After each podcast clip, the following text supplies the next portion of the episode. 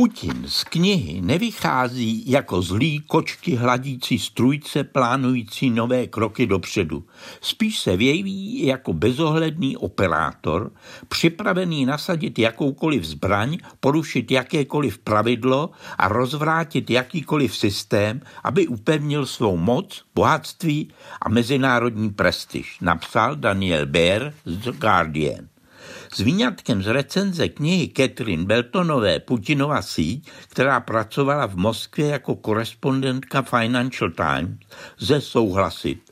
Autorka v Moskvě navázala kontakty nejen s důležitými státními úředníky, ale i s bankéři, miliardáři i pracovníky tajných služeb, s kterými udržuje kontakt přes šifrovaný messenger.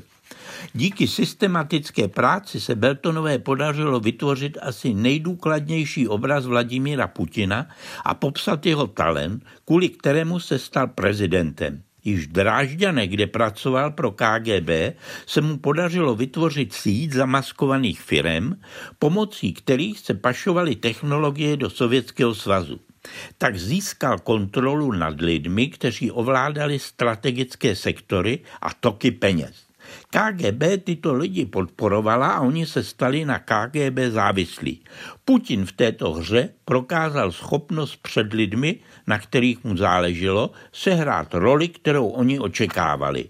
Byl dokonalý chameleon uměl rozehrát hry a sám zůstat ukryt v pozadí a to, co se naučil v Drážďanech, přenesl po návratu z Německa i do Petrohradu. S pomocí svých přátel propojil KGB s mafií a biznisem v celém městě a získal si pověst muže, který si s každým problémem umí poradit. V okamžiku, kdy měl Boris Jelcin problémy kvůli uplatkům, navrhl ho jako svého následovníka, aby vyřešil nejen své problémy a zachoval mu beztrestnost. Jakmile se ale Putin ujal funkce, opět propojil oligarchy s tajnými službami a organizovaným zločinem a získal obrovské černé peníze, pomocí kterých uplácí dodnes lidi v médiích, soudech, policii a státním aparátu po celém světě, včetně Česka. Na přímou otázku pro News Magazine Der Spiegel, jestli je možné počítat s pučem proti Putinovi, Beltonová odpověděla jasně. Jedině tehdy, když by Rusko zřetelně prohrálo na Ukrajině. A podle ní i na tuto variantu jsou tajné služby připraveny, protože představují jedinou organizaci, která v Rusku funguje. Proto i když Putinovi nedodali přesné zprávy o Ukrajině a speciální vojenská operace nedopadla podle plánu, Putin se proti ní neodvážil zasáhnout.